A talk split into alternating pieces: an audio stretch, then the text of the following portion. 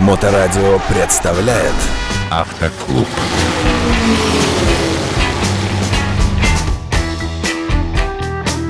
Всем доброе время суток, вы слушаете Моторадио и программу «Автоклуб». Как всегда, передо мной автор ведущей этой передачи, председатель городского автоклуба А24 Денис Шубин. Денис, доброе время суток. Доброе, доброе. Я сказал городской, я вспомнил, что мы уже когда-то были городским, сейчас мы э, федеральным. Ну, наши поздравления тогда. Однако поговорим сегодня о таком виде транспорта, который присущ всем мегаполисам, а именно такси, и в частности о проблеме, которая сейчас широко представлена в СМИ. Это такси в большом городе, проблемы, связанные с этим, Юбер, Яндекс Такси и так далее. Э, что скажет уважаемый автоклуб нашим слушателям? Ну, проблема, как мы уже сказали в первой моей фразе, федеральная. То есть э, с такси у нас беда. И все автомобилисты, кто с ними встречаются как бы в потоке, прекрасно это понимают. Э, это всегда практически э, машины э, в плохом техническом состоянии. Ну, я имею в виду регионы, да. От них можно ожидать чего угодно. А в режиме, который так называемого использования раскат, даже наши лидеры рынка некогда, там такси, по 6 миллионов, еще кто-то, я тут не попалась, это машина в раскат. Когда они уже э, пускаются в такие эксперименты, можно сказать, отрицательные, то, видимо, совсем рынок не регулируется, и все идет по принципу никакой ответственности, э, главные деньги, чем быстрее, тем больше. А что имеется в виду? Что значит машина в раскат? Ты хочешь работать в такси, приходишь, тебе говорят, вот э, Volkswagen Polo, там Skoda Rapid, э, Hyundai Solaris, ты сдаешь мне в день полторы тысячи рублей, я тебя подключил к трем агрегаторам заказов. Это у нас Яндекс, это у нас Get, это у нас Uber, да? Да. Да. С каждого заказа с тебя столько-то вперед зарабатывай. Понятно, что, э, что называется, волка ноги кормят таксиста. Соответственно, количество заказов. И вот люди, поставленные в такую жизненную ситуацию, вот они э, за рулем находятся э, столько, сколько позволит здоровье, либо не позволит. Поэтому все эти ночные страшные аварии, и не только ночные, это большая часть от переутомления и от, э, от торопыги. То есть... Ну, понятное дело, что у нас все в жизни должно регулироваться законом, подзаконными актами, прочими разными инструкциями. Как мы знаем, в Европе, например, никакой дальнобойщик не может просидеть за рулем больше определенного количества времени, потому что далее это уголовно наказуемое преступление, если он не отметил время своего сна, что он не не представляет опасности на дороге и так далее. Наверняка есть какие-то э, правила и в этой сфере оказания вот этих вот услуг такси. Так может быть вся проблема именно в том, что ну не соблюдение законности что ли?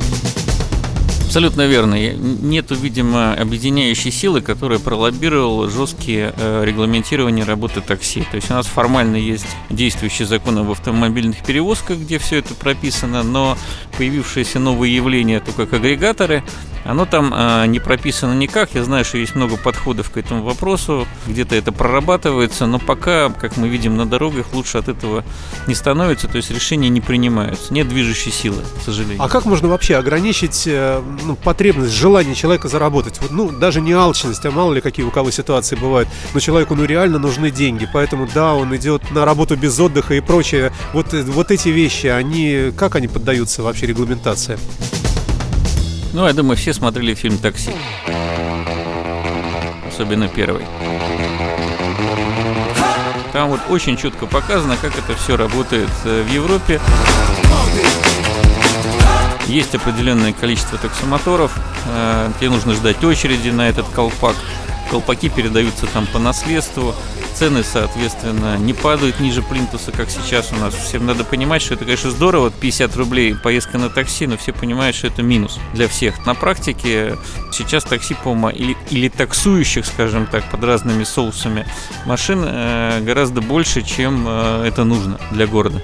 Таким образом, э, получается, что присыщен рынок предложением, да, и страшный демпинг идет, потому как, ну, действительно, цифра от там 70 рублей или 50 рублей, она, конечно, поражает воображение. Что делать-то? Что делать? Все-таки, я думаю, должна быть какая-то воля Минтранса навести здесь порядок, то есть ввести нормальное лицензирование, нормальное переписать. Пусть это будет там такси и частные, то есть э, один человек, одна машина, могут быть и таксопарки, изобретать ничего не надо. В Европе все это давно отрегулировано, придумано и все работает. И цены соответствуют, что если таксист зарабатывает свои деньги, есть варианты работы таксопарков, то есть э, достаточно посмотреть опыт, можно ничего не изобретать. Но у нас, к сожалению, этого не происходит, и мы вот видим каждый раз эти разбитые машины, искореженные там э, пассажиры, э, попавшие в больницу, а то и вообще э, на тот свет. Ну и все мы видим, кто за рулем сидит. Сейчас это куча гастарбайтеров, поскольку все равно кому выдать машину за эти там полторы тысячи рублей. Там очень много бизнесменов, э, которые вот покупают такие там машины и дальше дают в раскат. Вот на разницу, как говорится, живут никакой безопасности при таком подходе и пассажиров, и нас с вами, автомобилистов, кто соседи этих оголтелых таксистов э, на улицах и в потоке, говорить не приходится. Ну а если как-то в нашу беседу вовлечь и тематику вашей профессиональной деятельности автоклубовской, каким-то образом автоклуб помогает, защищает, ну скажем, тех, кто попал в ДТП вот с таким вот таксистом или прочие какие-то, может быть, у вас есть системы там защиты от э, подобных ситуаций? Да, у нас есть э, Э, диспетчера, которые говорят на всех языках Средней Азии. Для разбора это шутка, конечно. А если серьезно, то, разумеется, э, аварийный комиссар, который автоклуба, он, ну, членом клуба он, конечно, бесплатно выезжает, ко всем остальным, кто попал в сложную дорожную ситуацию или просто не знает, что делать, как себя вести вот с водителем маршрутки, который по-русски говорить ничего не может, э, а приехал уже целый аул его защищать. В зависимости от ситуации может приехать и группа быстрого реагирования для членов клуба, опять же, все это включено, называется услуга физзащиты. Ну а если такой агрессии нет, просто приезжает аварийный комиссар и, что называется, разруливает ситуацию, оформляет нужным образом бумаги, говорит, что, на что обратить внимание, и таким образом защищает автомобилиста от будущих там трат на урегулирование ситуации, либо для, для правильного оформления, чтобы правильно получить потом деньги по страховое возмещение по страховке.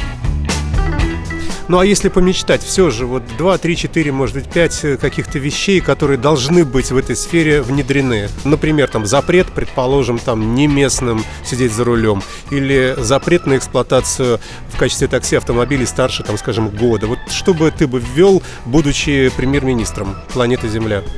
Одинаковый цвет машин, выделяющийся, не обязательно желтый, там может быть двухцветный, а, стандартный колпак с надписью «Городом Санкт-Петербург», номерной, обязательно профессиональные права, ни про каких мигрантов вообще говорить не приходится. Я не говорю про национальность, я говорю про гражданство. То есть, если ты гражданин России, ты можешь.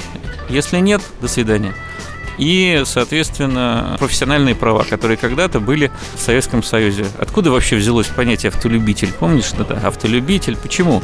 Потому что были любительские права, которые не позволяли работать по найму, и права профессиональные. И все профессионалы на всех любителей смотрели свысока. Вот здесь обязательно, поскольку они возят людей, а, должна быть закреплена ответственность. Ну и э, соответствующее количество, точнее лимит транспортных средств, которые могут, таксомоторов, грубо говоря, которые могут этим заниматься для того, чтобы были нормальные цены, позволяющие сохранять рентабельность и не работать, скажем так, вот сутками до, до изнеможения, там, до обморока, там, до того, что люди просто засыпают. А гастарбайтерам, конечно, им надо как можно больше заработать, отправить деньги там домой, а что потом он здесь натворит, уже его мало волнует. Автоклуб. Если бы было бы право выбора какой-то очень усредненной, пускай, модели для стандартного городского петербургского такси, ну, скажем, в Нью-Йорке все знают, это Chevrolet Caprice Classic, например, ну, какой-то большой седан, да, как правило. Все знают кэбы, вот эти британские черного цвета такси. А что могло бы представлять наш город в этой сфере? Что это могла бы быть за машина? Ну, сейчас, я думаю, наверное, Лада Веста потому что все таксисты сейчас перешли в основном на Volkswagen Polo, потому что они максимально долго служат, не ломаются, да. Э, были Шкода Rapid, когда-то была мода на Солярисы, когда была старая модель, сейчас, сейчас все с них пересаживаются. Видимо, не пошло, да, ну, можно просто смотреть. А Renault Logan, видимо, как-то не особо прижился, по крайней мере, в первой итерации оператора, там, агрегатора такси везет, их было много. Сейчас я смотрю, что-то таксиста на, на них я не вижу. А, все-таки автомобиль должен был побольше все-таки быть, хотя подвеска у того же Логана и вместимость багажника неплохая. Но это хит наших регионов российских. Я думаю, что в любом случае изобретать какую-то специальную машину, как Кэба, например, там, да, и жестко говорить, что вот э, может быть только такая марка, ну, это приведет просто к росту стоимости этой машины, то есть будет некая монополия. Автомобили причем нужны и минивены, нужны универсалы. Должен быть крепкий, но чтобы в случае чего там как-то хоть спасти пассажиров правильно, и понятно, что тут речь, наверное, вряд ли будет идти о каких-то, ну, совсем легкомысленных каких-то там ну, маленьких машинках.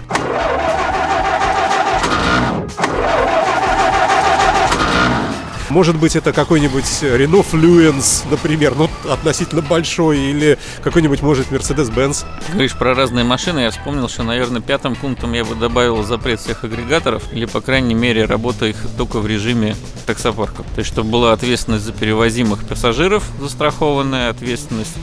Они отвечали за тех водителей. Водители, соответственно, должны иметь допуск к работе, а, я имею в виду ежедневный медицинский, да, то есть э, это вот ничем, на мой взгляд, не отличается от водителя автобуса, которые все вышеперечисленное есть. И жесткий медицинский контроль на выходе, и квалификация, и категория, и профессионализм. А разница только в том, что водитель автобуса едет с меньшей скоростью, везет больше пассажиров, а такси везет меньше пассажиров, но скорость, как мы сами знаем, обычная. Городская, да, это не 60. это 80 да, до 100 места, да, местами до 120. Что есть, то есть. Вот на это, я думаю, надо обратить внимание Минтрансу. Хотя при нормальной инициативе, я знаю, что такие попытки были, были разного рода ассоциации таксомоторных компаний, даже на уровне города это можно отрегулировать. Ну, э, красиво ушел от ответа о конкретных марках, ну, может быть, и бог с ним. Это уж так, для красоты нашего сегодняшнего выпуска программы «Автоклуб». Моторадио. Все, наверное, пожалуй. Спасибо большое и пожелаем нашим таксистам все-таки развиваться, но с соблюдением чувства меры. Алчность к добру не приводит. Ну, тут а, они зарабатывают, говорится, на жизнь, кто рулем, кто сдачей в аренду, кто лизингом. А, это все большой а, рынок.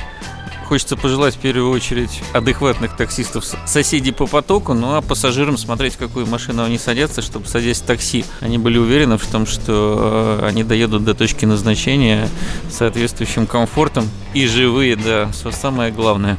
Большое спасибо. Это была программа «Автоклуб». Ее автор ведущий, председатель городского автоклуба А24 Денис Шубин. Денис, спасибо большое. До новых встреч. Спасибо, всем удачи. Автоклуб на Моторадио.